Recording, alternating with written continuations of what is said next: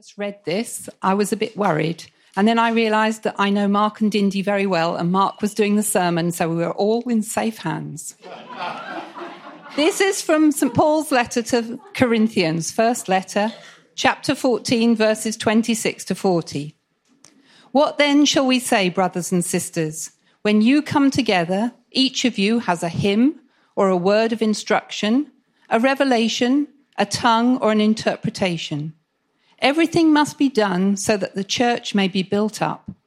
If anyone speaks in a tongue, two or at most three should speak, one at a time, and someone must interpret. If there is no interpreter, the speaker should be quiet in the church and speak to himself and to God. Two or three prophets should speak, and the others should weigh carefully what is said. And if a revelation comes to someone who is sitting down, the first speaker should be quiet. For you can all prophesy in turn, so that everyone may learn and be encouraged. The spirits of prophets are subject to the control of prophets. For God is not a God of disorder, but of peace, as in all the congregations of the Lord's people. Wives should be quiet in the churches. They are not allowed to speak, but must be in submission, as custom dictates. If they can, if they want to learn about something, they should ask their own husbands at home, for it is disgraceful for a wife to speak in the church. Or did the word of God originate with you? Or are you the only people it has reached? If anyone thinks they are a prophet or otherwise gifted by the Spirit, let them acknowledge that what I am writing to you is the Lord's command. But if anyone ignores this, they will themselves be ignored. Therefore, my brothers and sisters, be eager to prophesy and do not forbid speaking in tongues, but everything should be done in a fitting and orderly way. This is the word of the Lord. Thanks be to God. Dear Heavenly Father, we thank you for today, for this service, and your church here in Antalya. Bless us as we listen to Pastor Mark, that we will hear your words and wishes. Bless Mark as he delivers your message through him. In Jesus' name we pray. Amen. There we go. Praise God. Thank you very much, uh, Mary, for reading this. Mary's getting ready to go back to the U K, so we had to use her reading ability one last final time here. Well, last month on Pentecost Sunday, we began our journey here in First Corinthians twelve through fourteen, looking at spiritual gifts. And Vic started us off on Pentecost. Janita has brought a message. Tim Foster, visiting from Australia, has shared with us on thirteen. Robin now has brought a, a couple messages as well. So today I get the uh, end our study here uh, on the gifts uh, in chapter fourteen, so looking very much forward to it. Last week, Robin prefaced his remarks with a little bit of his own spiritual journey, background that kind of alerted you where he's coming from, both denominationally and theologically, with his perspective on gifts. I'd like to do the same uh, this morning as well. Uh, many of you already know a bit of our own spiritual journey, uh, recounted in uh, books The Spirit Said Go, uh, Lessons and Guidance from Paul's Journeys. And in it, uh, Dindy and I share a bit of our, our spiritual journey. If you don't have a copy of the book, see me after the service, and I'll be very happy to give you a copy of this. But I grew up in a denominational church in the United States that spoke a little bit about the Holy Spirit, but certainly nothing about the gifts of the Spirit. So in my late teens, when I began to wander looking at other religious options than Christianity, this is the late sixties, early seventies, the counterculture movement, the hippies in the United States, began a journey through Eastern religions, hallucinogenic drugs, and finally a Native American religion, eating peyote uh, with the Sioux Indians in South Dakota. And in our journey through all of this, we saw a lot of spiritual power on the other side. And so as the Holy Spirit began to work on our own lives and draw us to Him, when we became believers in nineteen seventy-four, we said, surely God has got to have as much power as what we saw on the other side. We were invited to some meetings of a group called the Full Gospel Businessmen's Association. Some of you old-timers might remember this group. I don't even know if it exists anymore. It does, praise God. And so we began to attend meetings and began to hear teaching about the Holy Spirit and the gifts of the Holy Spirit. And Dindy and I really embraced that because we really felt that we needed that, particularly in the context where we were living uh, with a lot of uh, occult and uh, Native American religion and things like that in order to really spiritually survive. And so over four decades now, this has really been the reality that we've walked in with the Holy Spirit, and much of our understanding about the Holy Spirit and the gifts are found in these chapters here in First Corinthians twelve through fourteen. Now, today we're looking at a text that's a bit challenging because it has some very uh, interpretative problems, as Mary alluded to in her reading, and we're going to try and make sense of this in the context of all of Paul's teaching. He begins here in verse twenty-six by describing what a typical meeting of the Corinthian believers should be like. He says, when you gather, like we're doing here this morning, each of you should contribute or have a hymn, a teaching, a revelation, a tongue, or an interpretation. Now, in the Greek text, the verb is repeated before each one of these, really emphasizing the individuality, the individual participation within the meeting. Each one has a hymn, has a teaching, has a revelation, has a tongue, or has an interpretation. And in these verses, he affirms what he's already discussed back in First Corinthians twelve, verses eight through ten. And there he says, because all believers have received the Holy Spirit, everyone has the possibility to manifest or to evidence the nine gifts of the Holy Spirit. Why? Well, Robin gave us the answer last night as he quoted Peter's message in Acts chapter two, and Peter is in turn quoting Joel in his prophecy. And what was that? When the Holy Spirit is poured out, everyone, young and old, male and female, slave and free, all can prophesy. So with the coming of the Holy Spirit there on the day of Pentecost, a whole new era in the history of God's people and his covenant broke forth on the earth. Now, in the first part of the message, I just want to bring forth a little bit of summary related to some of what we've heard. Some of you have been gone, have missed some of the teaching. I'll bring a little bit of my own perspective. Hopefully it agrees with uh, Robin and Vic and others here. But I see in chapter twelve an important distinction in the two lists that Paul gives us there. Because in verse twenty-nine, Paul lists eight ministry giftings in the church that overlap. Yet these are distinct from the spiritual gifts. He asks in verses twenty-nine and thirty, are all apostles? Are all prophets? Are all teachers? Do all work miracles? Do all have gifts of healing? Do all speak in tongues? Do all interpret?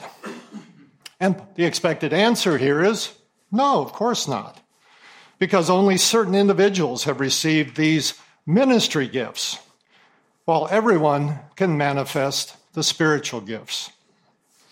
However, neither spiritual gifts or ministry gifts are static. That is, they're fixed. God can use any believer with the Holy Spirit to manifest any of these at any given time. So as we look at Paul's ministry in his letters in the book of Acts, we see him at one point being called a prophet, another a teacher, another an apostle. He's an evangelist as he goes into all the churches, and he's a pastor as well. He's manifesting all five ministry gifts depending on the circumstances and depending on the situation. Now, speaking personally, my usual ministry gifting, as most of you know, is teaching.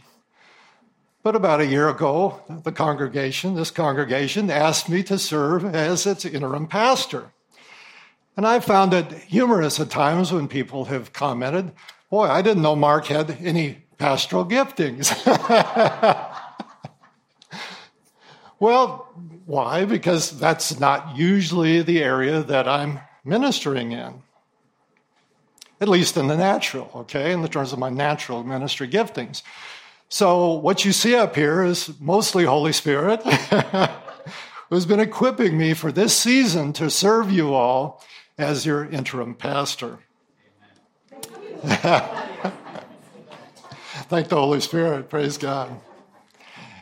Now, another example. So when we look at the fruit of the Holy Spirit in Galatians five, twenty-two and twenty-three, we don't consider that someone has the fruit of love. Joy, you have the fruit of love.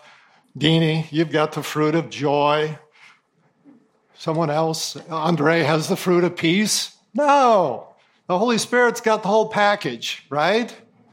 And so, again, depending on the occasion, the Holy Spirit is working in us to bring forth these fruit in order to manifest his love and compassion through the fruit. And so we think of the whole gifts of the Holy Spirit, let's think the same way. If we're willing, the Holy Spirit can manifest any of the nine gifts through us as he sees fit for the moment. Similarly, your giftings may not be to pray for healing or miracles for somebody. But if you got a desperately sick person in front of you, and they say, please pray for us, what are you going to say? Well, that's not my gift. Okay. Person's desperate. They need someone to pray. It's not your gift anyway, is it? It's the Holy Spirit who's working through you. You lay hands on the sick and believe and trust that God is going to work through you. And often the development of spiritual gifts is best done within a more intimate context, such as a small group. Well, presently we have few small groups at Saint Paul Union Church. That's a desire that you as a congregation have expressed. And as we move into our next season, that will be something the pastoral team will certainly be looking to do. But what do we have? Well, Vic and Di are leading us on these Tuesday evening prayer and praise uh, uh, times. What a great opportunity if you're interested in developing spiritual gifts. Come, come, show up and say, Vic and Di, they're veterans in this. They can help guide and, and, and coach you as you're moving into this realm of spiritual gifts. Practice gifts in these type of contexts. Now, whether you realize it or not, many of these gifts are already being manifested regularly in our services here. Robin gave an example last week of when he's preaching. Words of wisdom, knowledge come through him that are not on his notes here, but the Holy Spirit has prompted him to speak something forward. This has happened to me. Many of you who have spoken, the same thing has happened as you get a nudge from the Holy Spirit that this needs to be said.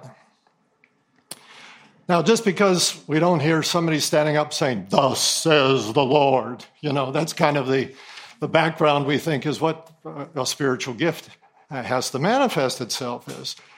But let's put up spiritual antenna, okay? Let's start beginning aware of how the Holy Spirit is working in our midst. And if we develop these antennae, we suddenly begin to see the Holy Spirit working in various ways in our service. This comes through testimonies of answered prayer, and that's why it's good to hear that you, as the saints, periodically, if you've got an answered prayer, let us know. Stand up and share that, because the Holy Spirit is using these testimonies to bless others. Those of you who come forward in the prayer teams, many of you can give testimonies about, as you begin to pray, the Holy Spirit has dropped a word of knowledge. I remember one time I was praying up here for someone. Suddenly, just as I began to pray, a, a picture of a piece of metal that was twisted came into my mind. And so I began to pray that whatever was twisted in this situation would just become normal. And the person afterwards said, wow, that was just exactly, you know, what, what was needed here in this situation.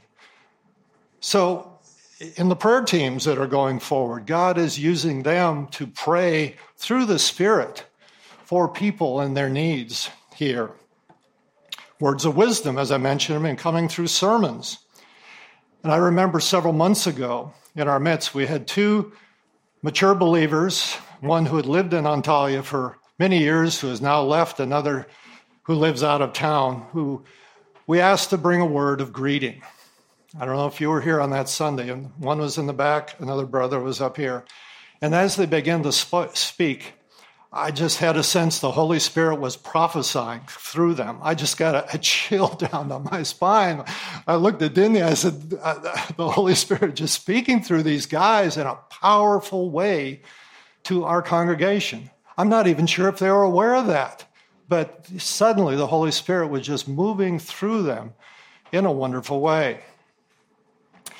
Now, perhaps some of you have been skeptical, skeptical about using the gifts because you personally are not given to emotion or drama. But remember, gifts do not have to be sensational or dramatic for the Spirit to be manifesting Himself through you. As Robin mentioned last week, we don't go into some kind of ecstatic dither when the Holy Spirit stirs us, okay? Paul says we can pray. We're in control. We pray, we give thanks, we sing with the Spirit, but we also sing, pray, and, and give thanks with our minds as well. We're in control to be able to express either through the Spirit and our minds. And as Paul says in First Corinthians fourteen thirty-two, the spirits of the prophets in our text today, they're subject or in control of the prophets who are in the congregation. So we as believers are called to be in control of our spirits, but not to quench the Spirit. As Paul says in First Thessalonians five nineteen, control but not quench. So in the rest of today's message, we're going to see Paul instructing the Corinthians on three matters related to public meetings: tongues, prophecies, and questions. Now, did you notice when Mary was reading our text this morning that each instruction repeated a command to be silent? So this is a very important observation, especially when we get to the third one. Each instruction has a command about being quiet or being silent. So let's begin by looking at tongues in verses twenty-seven, verse twenty-seven. Now, Paul first gives specific instructions on the public manifestation of tongues. And he says that when the group gathers, and the Corinthians were big on speaking in tongues, he says, but only two or three of them you should give an utterance in tongues in each meeting, but these must be interpreted. So Paul basically equates a message in tongues with interpretation with prophecy, okay? And he says, if there's nobody in the congregation that you know has the gift of interpretation, then it's your responsibility to be silent. Just pray to yourself, pray to God, but be silent. Because if a message in tongues goes forward without interpretation, this is out of order. So this whole discussion here about what is fitting and proper, Paul wants the congregations to follow a pattern of order here. I've been in a number of churches through the years where someone will speak out in a message in tongues, and the leadership on the platform goes on without an interpretation, which was totally against what Paul is talking about here. It's a responsibility of people in leadership to basically say, we've got to wait. If this message has come publicly, we've got to pray for an interpretation, no matter how long it takes, because we can't move on from here. So if and when that ever happens here, we will, that will be our pattern, okay? The second thing Paul talks about is prophecy in verses twenty-nine through thirty-one. And again, the pattern in the congregational meetings is that two or three should speak during uh, a meeting. And he further instructs them if a prophet who's sitting down receives a fresh revelation. Notice he uses the word revelation as equivalent to prophecy here.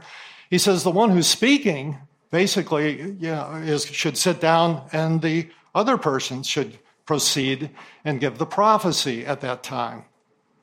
So the first speaker is to be silent or quiet. our second command of Paul here about silence as they go forward. So notice that all prophetic speech, and I include tongues and interpretation with this, must be judged. But one of the questions in this passage, who's the one to do the judging? Is it simply the other prophets who are there, or is the entire congregation to be involved in that judging? Now, my view is since every person has the possibility to prophesy, that it's the entire congregation then that's going to be involved uh, and, and as judges uh, are discerning that this is the, the Lord speaking through the prophecy. Now, how is this judging to take place in the congregation? Well, one of the other gifts that the Lord gives is called discerning of spirits. So is the speaker uttering just some well-intentioned words whose source is their own human spirit? So that's what has to be judged. In our home church uh, many years ago when we were there, maybe you've been in churches like this, there's always a brother or sister who feels like this is their gift or, or whatever to come forward. So we would be going along and suddenly say, well, it's about time for Brother Fred to come up and do his thing, you know. And so sure enough, about that time, they'd come up, and he'd come up and he said, Uh, the Lord's given me a scripture, okay? So they'd give him the microphone, and he'd read a scripture, set the microphone down, and go sit down. It's like everybody's, okay, that's a good scripture. It's in the Bible. But what, what's the meaning? How are we supposed to take this scripture and apply it? And I always got frustrated with our leadership. Okay, somebody's got to talk to our brother here, you know, and it's, it's like teach him how, how to make this more edifying for building up the congregation uh, here in the in the service, okay? Uh, and so, okay, uh, unfortunately, that didn't seem to be happening. But uh, anyway, it, it just was not working. Uh, and, and as well-meaning and intentional in the congregation, it, it just was not working as from a false spirit, though this is rarely going to happen in a Christian meeting. Remember at the beginning of First Corinthians twelve three, it says, no one can speaking by the Spirit says, Jesus be cursed, and no one can say Jesus is Lord except by the Holy Spirit. So any message, Jesus was not born of a virgin, or that he's not the Son of God. Right away we know that this is not the Spirit of God that's speaking. Now, finally, of course, it can be a genuine message of the Holy Spirit. Remember the occasion when Paul arrives in Caesarea, the prophet comes down from Jerusalem, and he takes Paul's belt, and he binds his own hands and said, this is what's going to happen to Paul when he goes up to Jerusalem. The Jews are going to bind him and put him in prison. Of course, this is what happened. But remember what happened a few days before as Paul was traveling down through the city of Tyre and he visited the believers there. They began to prophesy, Paul, you're, you're not supposed to go to Jerusalem. You need to stay away for comfort and safety. But again, these are well-intentioned people concerned about Paul, whom they loved, loved very greatly. But again, their motivation was not according to God's will because Paul already had the word of the Lord. He was to complete the journey to Jerusalem there. And so Paul could turn to them and said, thanks, but no thanks. I'm continuing my journey to Jerusalem. Our final section, of course, is the most controversial. The questions in verses thirty-four through thirty-six.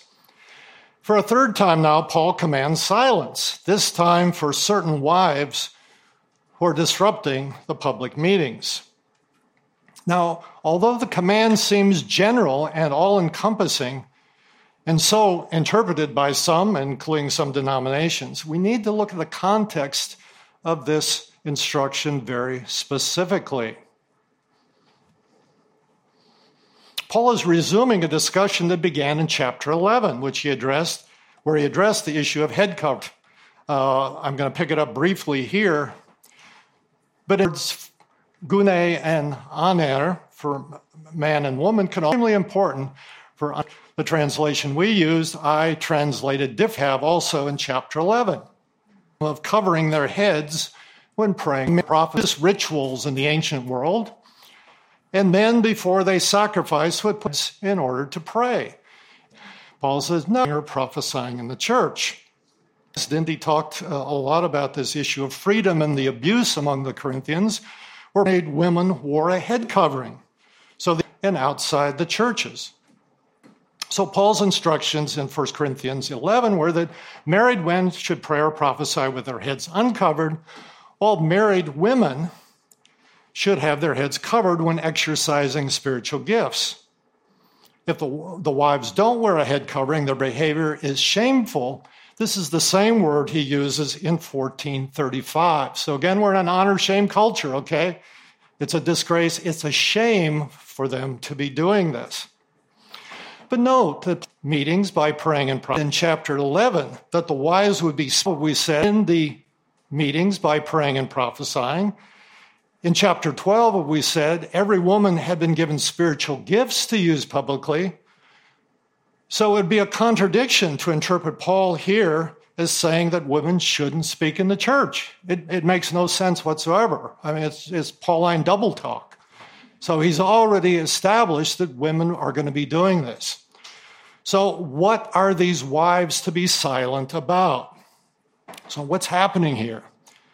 So he says that prophecy should function so that everyone may learn and be encouraged. Well, apparently we've got some wives in the Corinthian congregation that did not understand the content of some prophecies or interpretations. So they're now disrupting the services by asking their husbands about the meaning of what's going on, whispering, maybe talking more loudly or whatever, and so the meeting is being disrupted. So Paul's solution to this disruption is that The wives, these wives who are disrupting should be quiet in the churches. They must not speak but control their speech as custom dictates. Now, some translations say he is, by uh, interpreting, uh, that they're to be in submission to their husbands. This is not really what's being stated here. It's the same word that the spirits of the prophets are to be in submission or controlled by the prophets. He's saying, you wives, you need to control your own speech, your own talking. This is what's to be submitted, their speech in the congregation to themselves.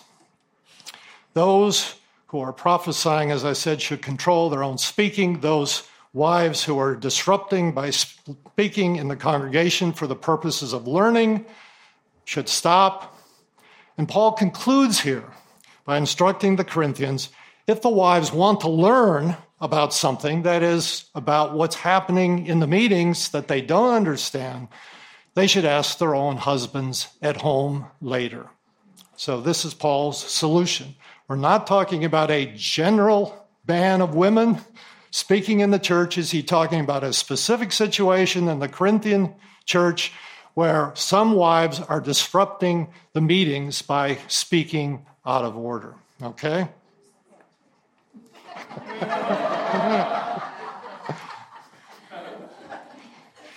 So this is why in Saint Paul Union Church we allow wives, or wives, women, to speak, to teach, and to preach on occasion as well, because our understanding of this text is not a ban on women speaking in the church. So what's our conclusion here? Paul's purpose at the end of chapter fourteen is to give practical advice on how to use spiritual gifts in the assembly. And his guidelines given here provide us help as well as we seek to use spiritual gifts at Saint Paul Union Church. Number one, he says the church must be built up, that is, strengthened or edified by the gifts. If this isn't happening, their use must be curtailed. So when you come, bring a gift to the church, make sure it's for the building up of your brothers and sisters here as we gather together. Secondly, he says, God is not a God of disorder, but of peace.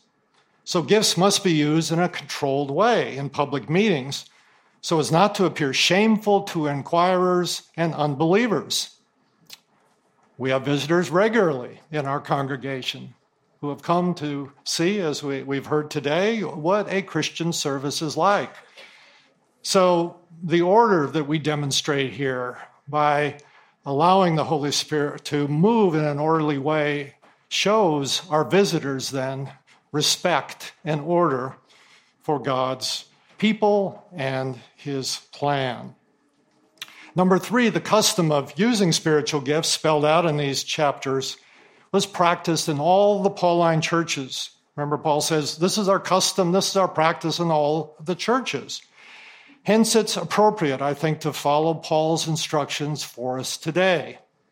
We are Saint Paul Union Church, of course, so we, we need to be, you know, especially conforming to Paul's teaching in these matters, okay? And always there's a tension that we have between controlling and quenching, okay? So we don't want to be on either end of this spectrum. We want to be facilitating, helping this. And so the exercise of gifts in the church, in Saint Paul's Union Church, should occur in a proper and orderly manner.